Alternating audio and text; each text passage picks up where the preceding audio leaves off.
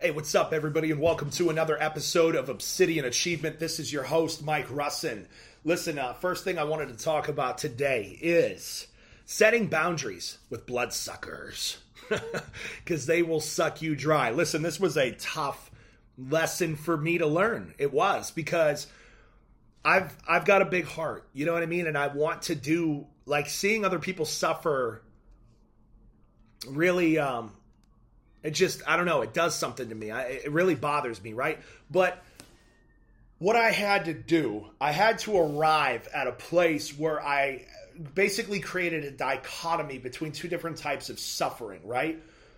The first was uncontrollable suffering, um, you know, unforeseen circumstances, sickness, illness, misfortune.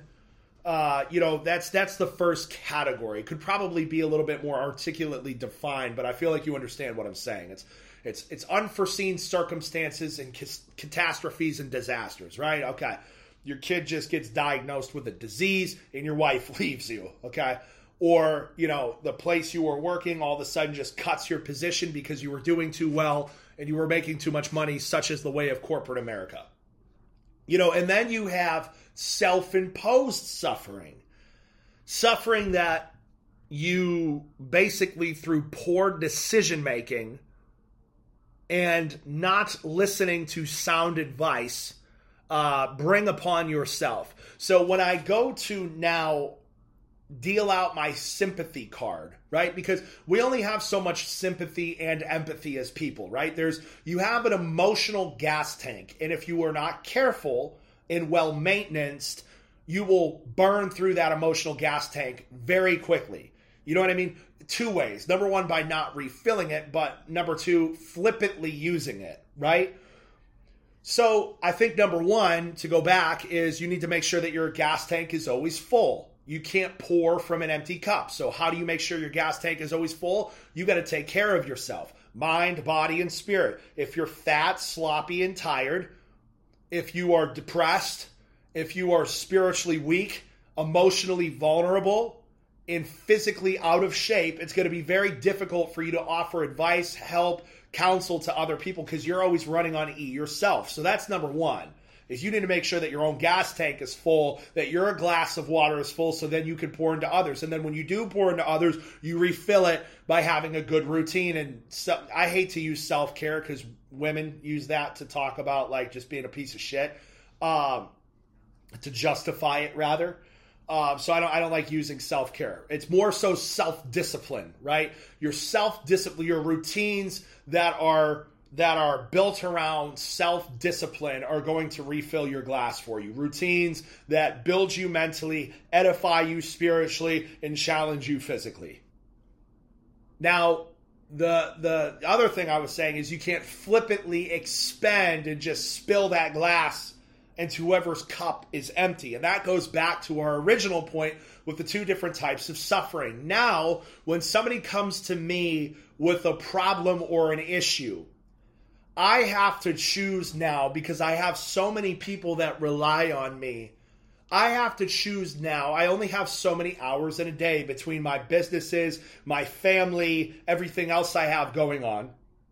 I have to choose now with my money because although I might have a lot of money, I there's a finite amount and I have to choose between taking care of my family again and my businesses and my investments and my own needs, right? And what I want. So, when somebody comes to me with an issue or a problem, typically they want one of two things. They want either time or money. And you listening, if you're that go to person, Usually, when people come to you, they're going to want one of two things. If you're broke, it's probably usually your time, but also if you're wealthy, they're going to want your time and your money. How do you decide who to help and who not to help? And it's not necessarily even deciding not to help somebody because here's the thing by not helping somebody, you are usually helping them. Do you understand what I'm saying? By not helping somebody, you're helping them in some cases.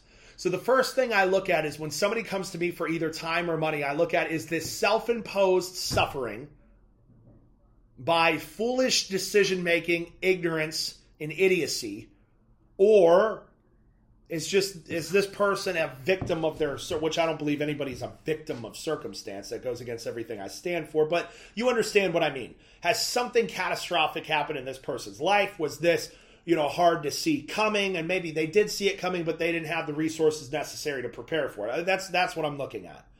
So the people in the first scenario typically will get my help, whether that's time or finances. The people in the second scenario, it depends most often uh, the people in the second or i'm sorry the people that make you know are in their position because of foolishness ignorance and stupidity uh, i will usually offer time but not money.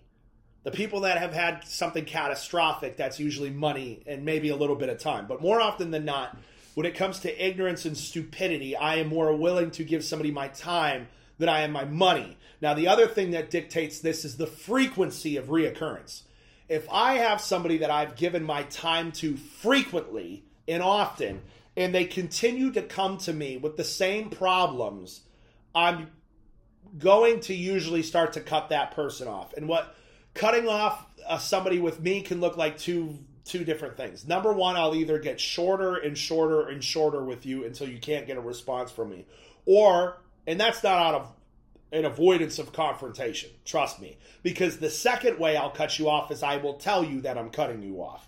That I do not have the time, nor the energy, nor the resources to expend on this anymore. That I've given you X amount of time, I've given you X amount of resources, I've given you X amount of wisdom and counsel, that there's nothing else that I could possibly give to you anymore. You're just not listening to me. You're trying to use me as a talk therapist.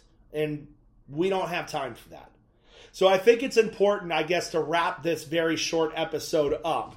Is number one, you need to pour into yourself first. You need to make sure that you're well maintenance. But number two, when somebody does come to you, you need to look at okay, is this self imposed or is this catastrophic and uncontrollable? You know, and then you get to, I mean, it's your own personal volition whether or not you want to help people. But then from there, if it's ignorance and stupidity, if this is something they could have controlled and, and, and avoided, you know, to what degree do I want to help them and how do I want to help them and how often do I want to help them? And then you have to have a clear cutoff point. And that cutoff point for me is if I've told you twice, I'm not going to tell you a third time. I'm not going to tell you a third time. You fucked your money up twice. I'm not going to tell you a third time. Okay? You ruined your relationship twice. I'm not going to tell you a third time. You understand what I'm saying? Like, I, I feel like twice is enough. I don't do three strikes, you're out. I do two. So I guess that's a more measurable metric that you could probably use. But I do want to encourage you to make sure that you're setting healthy boundaries and pouring into yourself. All right, that's what I got.